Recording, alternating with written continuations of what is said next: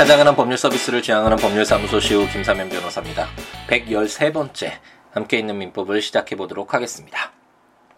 지난 시간에 너무 급하게 이제 녹음을 해서 제대로 전달이 됐는지 모르겠네요. 한 15분에서 20분 정도 시간이 남았는데 이때 올리지 않으면 또 너무 길어질 것 같아서 좀 급하게 녹음을 하다 보니까 말도 너무 빠르고 호흡도 가쁘고 그래서 그 내용이 제대로 전달이 됐는지 좀 모르겠습니다. 오늘은 좀 여유롭게 한번 진행을 해보려고 하는데요.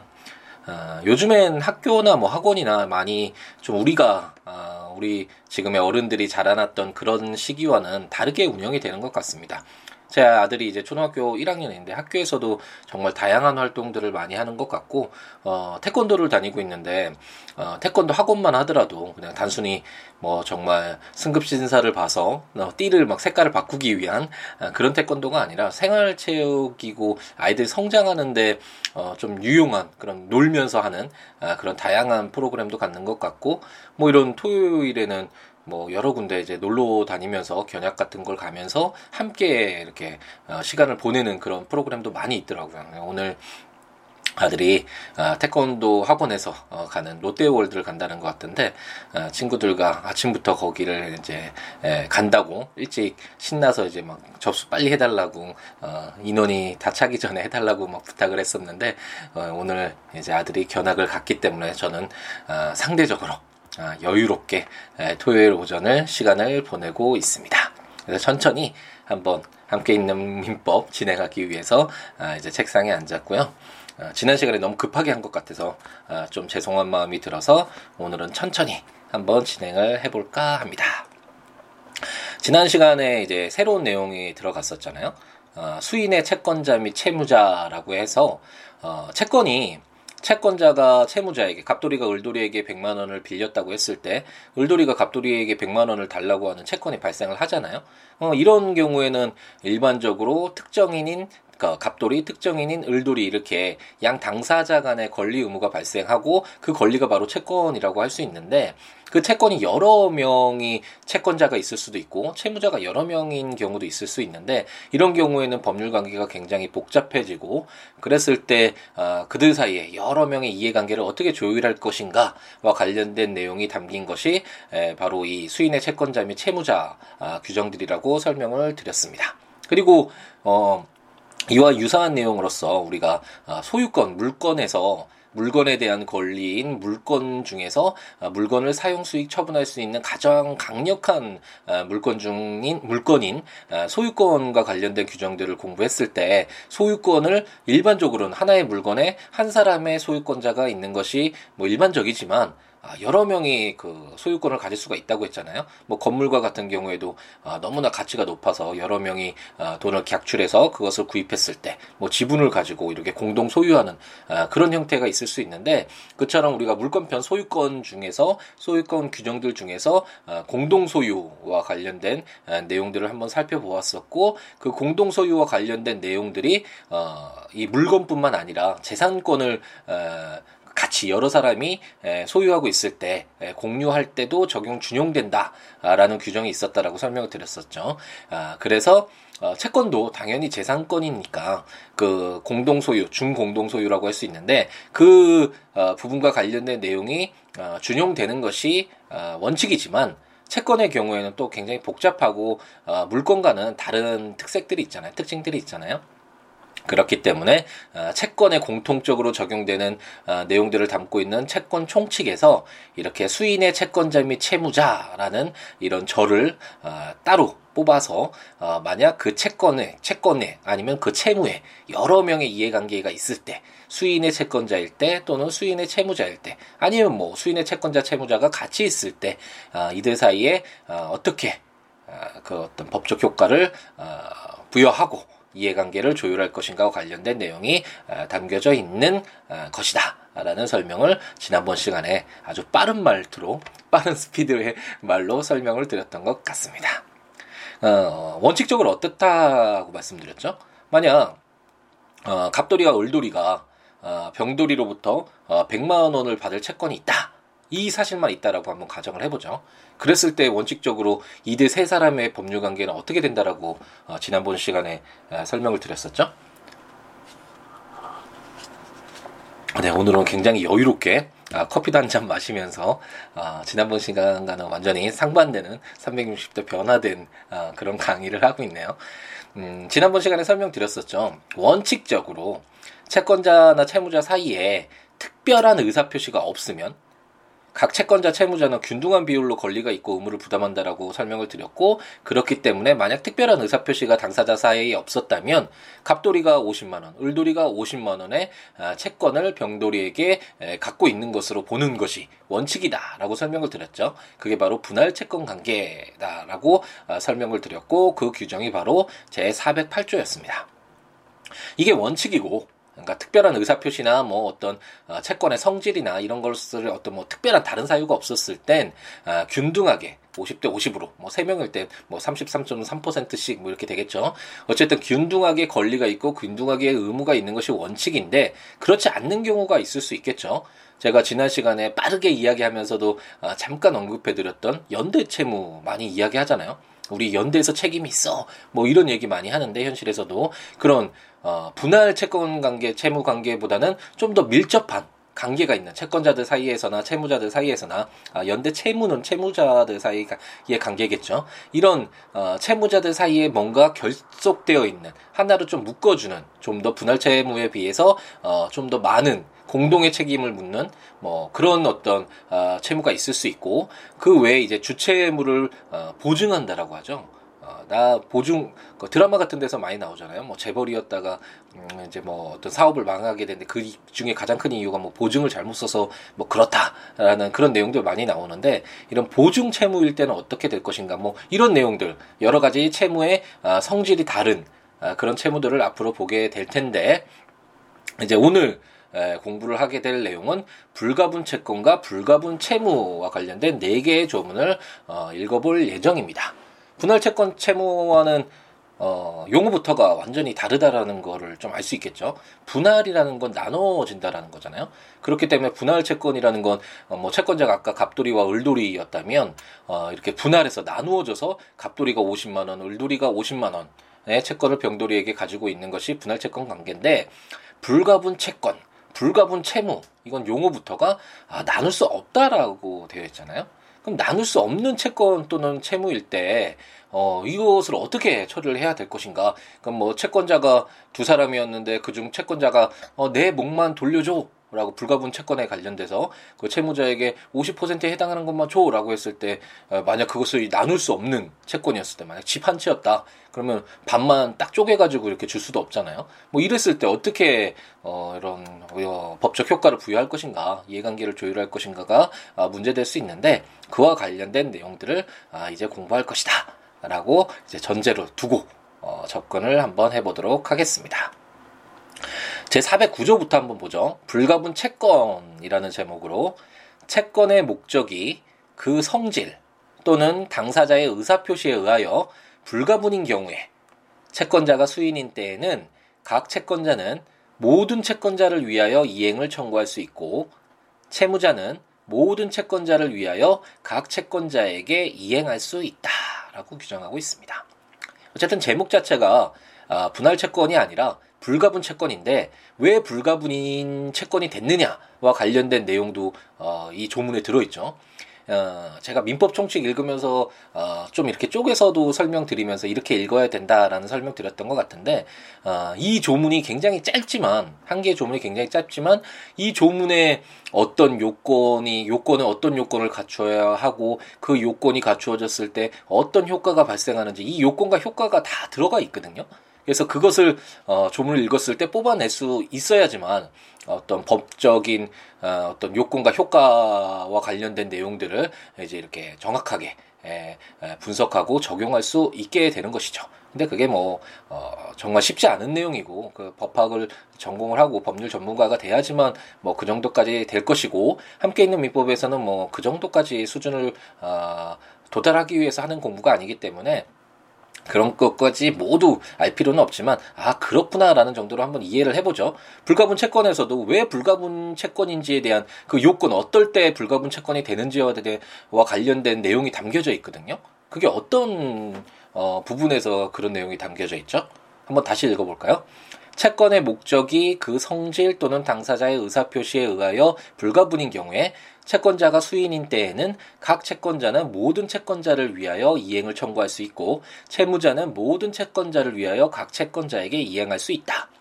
뭐 이거 뭐 코미디에서 나오는 뭔가 이거 그 어려운 말 이렇게 아나운서들이 연습하는 그런 말인 것 같은 그런 느낌도 드는데 빠르게 읽다 보니까 첫 부분에 보면 채권의 목적, 그러고 보니까 우리가 또 공부했던 내용도 떠오르죠. 우리가 처음 채권 총칙 들어가면서 첫 번째 배웠던 내용이 바로 채권의 목적이었잖아요. 그 채권의 목적 그러면 명확히 와닿지가 않기 때문에 채권이 어떤 내용인가, 뭐 금전 채권인가, 아니면 뭐 외화 채권인가, 종류 채권인가, 뭐 이런 내용들을 담고 있는 게 채권의 목적이었잖아요. 그것처럼 409조에서는 채권의 목적이 어떤 채권의 내용이 그 성질 또는 당사자의 의사표시에 의하여 불가분인 경우, 여기가 바로 이 요건 부분이겠죠. 어떻게 불가분 채권이 되느냐와 관련된 내용으로서 그 성질, 채권의 내용이 나눌 수 없는 불가분인 그런 채권인 경우 또는 당사자의 의사표시에 의해서 채권자나 채무자 사이의 의사표시에 의해서 이 채권은 불가분인 것으로 하자라는 의사표시가 있을 때 바로 불가분 채권이다. 와 관련된 내용이 이렇게 첫 부분에 있는 것이고요. 굉장히 짧은 내용이지만 그리고 그 후에 읽었던 그런 내용들이 불가분 채권일 때 어떻게 이행 청구하고 어떻게 이행 의무를 이행할 것인가 뭐 이와 관련된 어떤 효과 부분이라고 해야 되나요? 그런 내용들이 이제 담겨져 있는 것이죠. 이렇게 짧은 조문이지만 여러 가지를 뽑아낼 수 있는 좀 정밀하게 봐야 될 필요가 있는 그렇기 때문에 법학 공부가 굉장히 어려운 공부죠.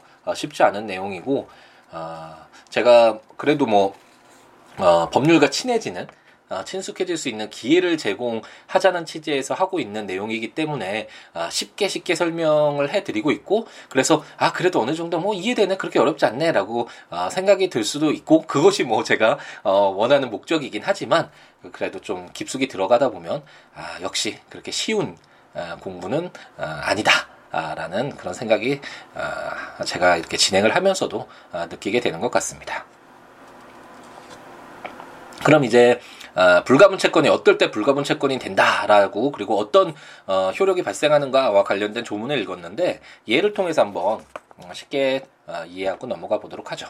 갑돌이와 을돌이가 이제 공동으로 병돌이 소유 주택을 매입했다라고 한번 가정을 해보죠. 그러면 이제 갑돌이와 을돌이가 병돌이에게 주택 인도해달라는 채권을 갖게 되잖아요. 그런데 아까 제가 잠깐 설명드렸듯이 이 주택이라는 건 반으로 나눌 수가 없잖아요. 병돌이로서는 반을 정확히 잘라서 한쪽 왼쪽 부분은 갑돌이 주고 오른쪽 부분은 을돌이에게 주고 이렇게 할 수가 없는 내용이고 이런 것은 채권의 성질상 채권의 목적이 그 성질상 불가분인 경우가 되겠죠. 그렇기 때문에 갑돌이와 을돌이가 가지고 있는 채권이 불가분 채권이다 라고 할 수 있을 것이고 그 효과 부분으로서 각각의 채권자가 각각의 전부 이행을 청구할 수 있다라고 했잖아요. 그렇기 때문에 갑돌이와 을돌이는 갑돌이도 그 건물 줘라고 병돌이에게 청구할 수 있고 을돌이도 그 건물 전체 줘라고 인도해달라고 개별적으로 청구할 수 있다라고 보시면 될 것이고 병돌이는 이제 갑돌이나 을돌이 중 한 명에게 전체 건물 인도해서 자신의 채무를 이행할 수 있다. 그런 내용을 담고 있다라고 생각하시면 될 것 같습니다. 이제 410조 한번 볼까요? 410조가 좀 어려운 내용인데 제 410조 1인의 채권자에 생긴 사항의 효력이라는 제목으로 제1항 전조의 규정에 의하여 모든 채권자에게 효력 있는 사항을 제외하고는 불가분 채권자 중 1인의 행위나 1인에 관한 사항은 다른 채권자에게 효력이 없다. 제2항 불가분 채권자 중에 1인과 채무자 간의 경계나 면제 있는 경우에 채무 전부의 이행을 받은 다른 채권자는 그 1인이 권리를 잃지 아니하였으면 그에게 분급할 이익을 채무자에게 상환하여야 한다라고 규정하고 있습니다. 내용 자체도 어렵고 새로운 내용들이 많이 들어와 있죠. 경계, 면제, 뭐 이런 내용들은 이제 나중에 채권 총칙 우리가 읽고 있는데 제일 마지막 정도 가면 이제 채권이 소멸되는, 채무가 소멸되는 그런 내용들이 이제 있거든요. 그 중에 하나의 뭐 사유라고 할 수 있는데, 경계는 그 내용을 바꾸는 거라고 생각하시면 되고, 면제는 아시죠?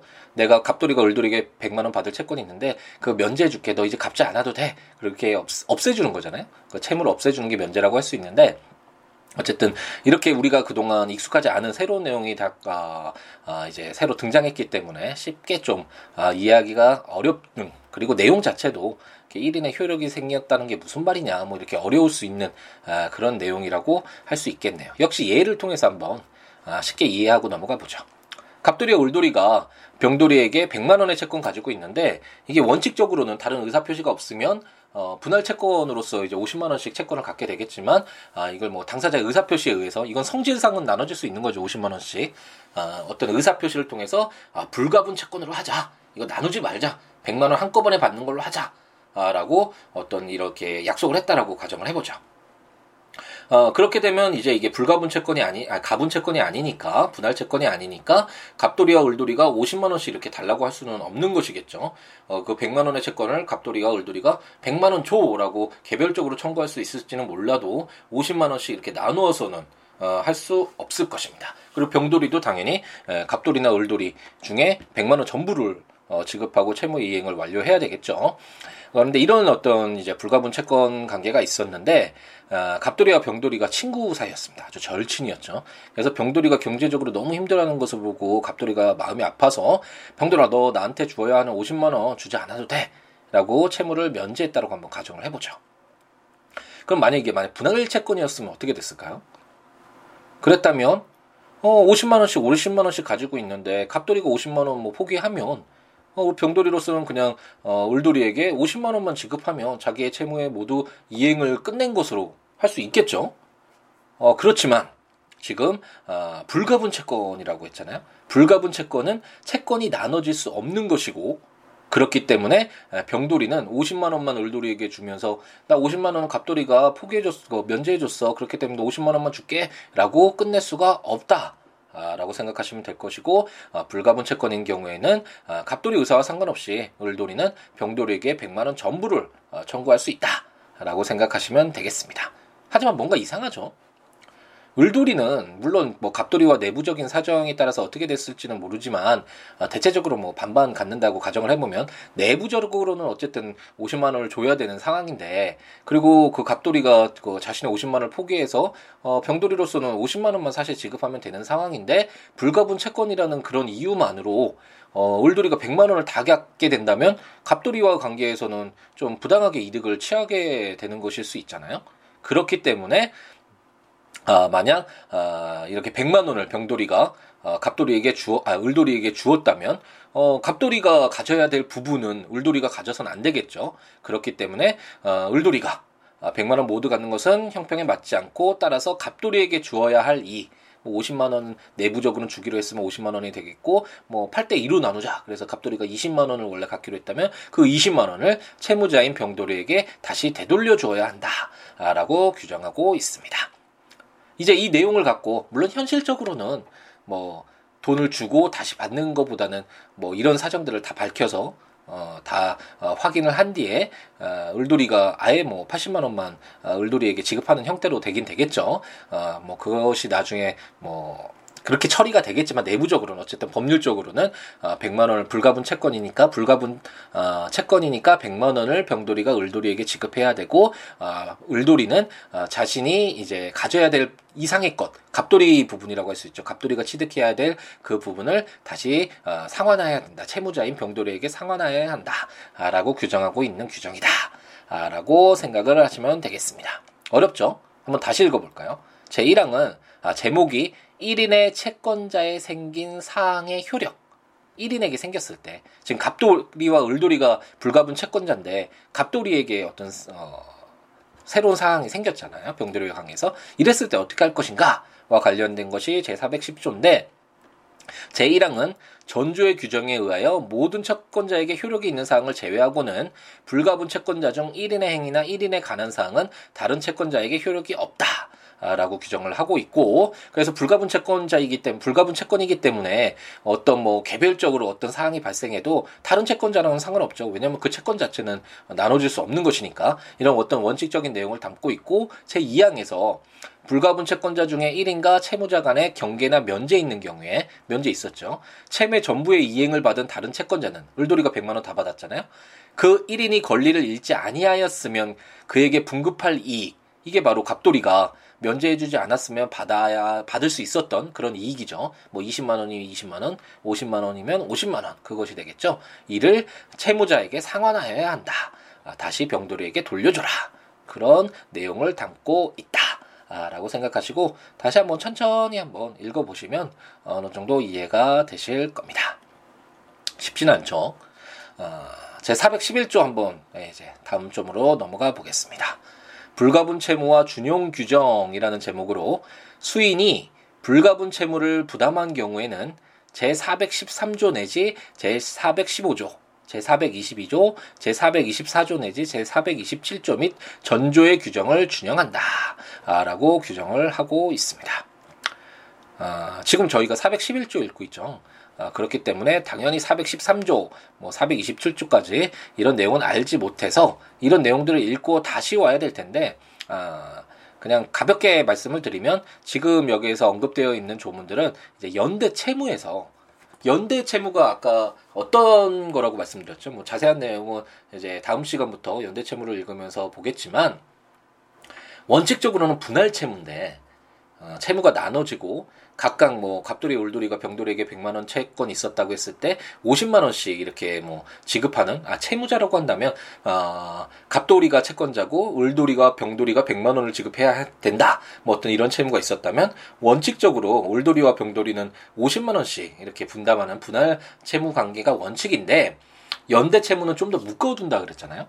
좀 결속 있게 채권자를 위해서, 채권자는 아무래도 개별적으로 받다 보면 을돌이한테 50만원, 병돌이한테 50만원 받아야 되는데, 만약 병돌이가 경제적 사정이 나빠지면 을돌이한테 50만원밖에 받을 수 없잖아요. 그럼 채권자인 갑돌이로서는 손해가 있을 수 있으니까 좀 더 자기의 채권을 안전하게 좀 확보하기 위해서 연대해서, 야 너희 채무자들 연대해서 같이 갚어, 그 100만원 다 갚을 때까지 좀 연대해서 책임을 져 라고 하는 그런 채무가 연대 채무라고 할 수 있고, 이 연대 채무와 불가분 채무는 비슷하잖아요. 불가분 채무를 나눌 수 없는, 물론 성질상, 채권의 성질상 나눌 수 없는 것도 있지만, 당사자의 의사표시로 채권자가 어떤 생각하기에 이렇게 분할해서 받는 것보다는 불가분, 나누지 않고 너희들 채무자 모두로부터 어쨌든 내 채권 확보할 때까지는 너희들 불가분 나누지 말고 채무를 져 라는 것과 거의 유사하다고 할 수 있을 것입니다. 그렇기 때문에 바로 불가분 채무에서도 이제 나중에 다음 시간부터 보게 될 이 연대 채무에 관련된 그런 내용들이 준용되는 것이다 라고 생각하시면 될 것이고, 이제 연대 채무를 한번 읽고 규정들을 읽고 다시 이런 내용들이 불가분 채무에서도 준용 같이 적용되는구나 라고 생각하시면 될 것 같습니다. 근데 개인적으로는 뭐 연대 채무는 뭐 수없이 많죠. 재판 과정에서도, 실무에서도 수없이 많이 사용되고, 저도 뭐 재판에서 많이 제가 적용을 했던 그런 조문들인데 반해서 불가분 채권, 불가분 채무는 상대적으로 많이 없었던 것 같습니다. 기억에 딱 떠오르는 그런 내용들이 없는 것을 보면 연대 채무가 주된 것이고, 만약에 그렇기 때문에 연대 채무에 관련된 내용들을 좀 정확히 알 필요가 있겠죠. 그렇게 알아둔 뒤에 만약에 불가분 채권 채무 관계가 문제가 되면 그런 내용들이 이렇게 준용되니까 뽑아서 불가분 채무에 맞게끔 이렇게 적용을 시키면 되겠죠. 그렇게 이해를 하고 넘어가면 되겠습니다. 오늘의 마지막이네요. 오늘 천천히 한다라고 하고 있는데 어떻게 다가가고 있는지 모르겠네요. 지난번 시간보다는 그래도 훨씬 낫죠. 지난번 시간에 너무 급하게 해가지고 좀 그래서는 안 되겠다라는 생각이 들더라고요. 잠깐 말씀드렸지만 그 중간에 정신을 차리고 다시 좀 천천히 하려고 노력을 했지만, 어쨌든 들으시는 분들은 소중한 시간을 쪼개서 들으시는 거니까, 어쨌든 그 시간이 만족스러울 수 있도록, 헛된 시간이 아니도록 해줄 의무가 있는 거잖아요. 물론 뭐 저도 좋아서 하는 것이고, 그리고 도움이 되고자 뭐 어떤 이런 취지에서, 공익적인 취지에서 하고 있는 것은 맞지만 그건 저의 사정이고, 이제 들으시는 분들은 소중한 시간을 쪼개서 투자를 하시는 거니까 그에 맞게끔 정말 좋은 내용으로 채워야 되는 건 제 의무라는 생각은 항상 하고 있고요. 책임감을 갖고 있고요. 책임감에 맞춰서 정말 그 내용을 충실히 여러분에게 도움이 되는 내용이 되어야겠다라는 생각은 항상 하고 있으니까요.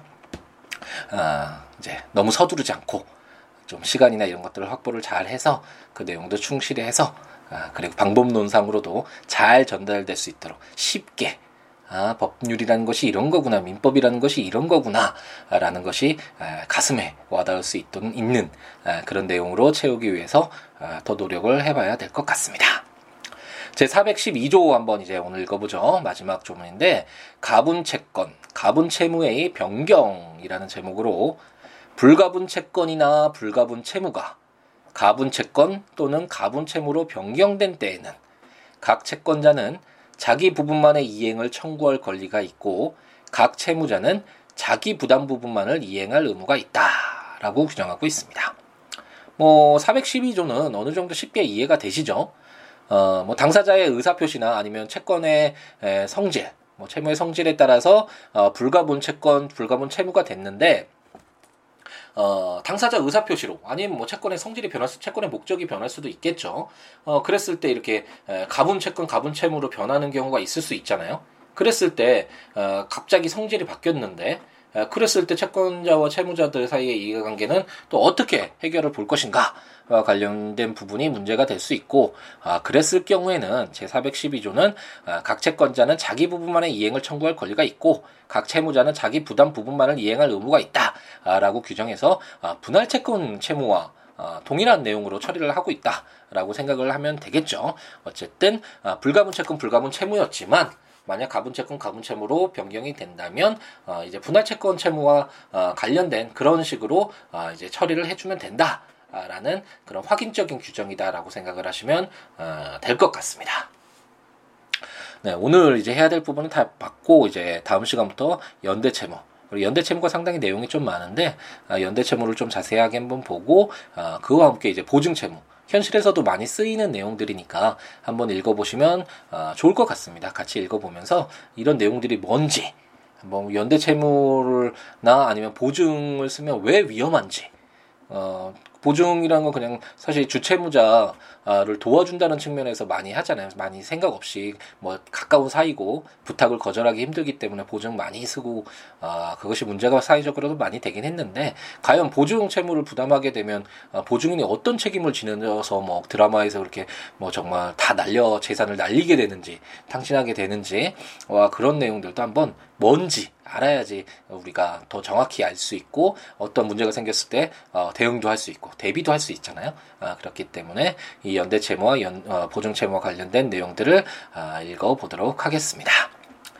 조문들 내용들이 쉽지 않는데, 조문들을 읽어보시면서 들으시면 좋으니까요. 국가법령정보센터 인터넷에서 이렇게 치셔가지고 민법 들어가셔서 해당 조문들을 읽으시면서 다시 한번 강의 내용 되짚어서 되돌아보면서 한번 예로 들었던 그런 내용도 한번 적용시켜 보기도 하고, 이런 식으로 공부하셔도 좋을 것 같고, 제가 전자책으로 발간한 함께 있는 민법, 민법 총칙, 물권편, 채권 총론, 이제 채권 강론까지 나와서 시중에 판매가 되고 있으니까요. 그거 구입하셔서 해당 조문과 설명들 보시면서 들으셔도 좋을 것 같고, 제가 이제 블로그에 주말에도 특별한 일이 없는 이상 매일같이 한 조문씩 올리고 있으니까요.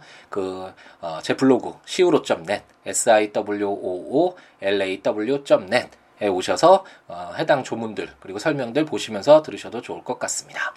이런 민법 외의 내용과 관련돼서도 뭐 여러 가지 법률 상담이나 아니면 뭐 살아가는 이야기, 뭐 여러 가지 이야기 있잖아요. 함께 있는 민법이 어떻게 했으면 더 좋은 강의가 되겠다라고 생각되는 뭐 또 의견이라든지 비판이라든지 어떤 내용이라도 좋으니까 제 블로그 siwooo.net에 오셔서 글 남겨주시거나 아니면 026959-9970 전화 주시거나 siwooo@gmail.com 메일 주셔도 되고, 페이스북이나 트위터에 siwooo 똑같은 siwoolaw니까요. 오셔서 여러 가지 이야기 남겨주시고 함께 이야기 나누면서 살아가면 좋을 것 같습니다. 네, 토요일 오전이네요. 토요일 오전이 가고 있고 이제 주말이니까 주말에도 뭐 열심히 현장에서 일하시는 분들도 있고 공부 열심히 하셔서 미래를 대비하시는 분들도 있고 아니면 뭐 친구나 뭐 연인이나 가족이나 뭐 사랑하는 사람들과 함께 시간을 보내는 분들도 있고 다양한 활동이 있을 텐데 어쨌든 어떤 순간에 어떤 일을 하든 행복으로 가득하게 정말 열정적으로 그 순간 다시 돌아올 수 없는 시간이니까요. 후회 없이 그렇게 시간들 채워가는 우리였으면 좋겠습니다. 다음 시간에 이제 연대채무 관련된 내용으로 찾아뵙도록 하겠습니다. 오늘 하루도 행복하게 채우시기 바랍니다. 감사합니다.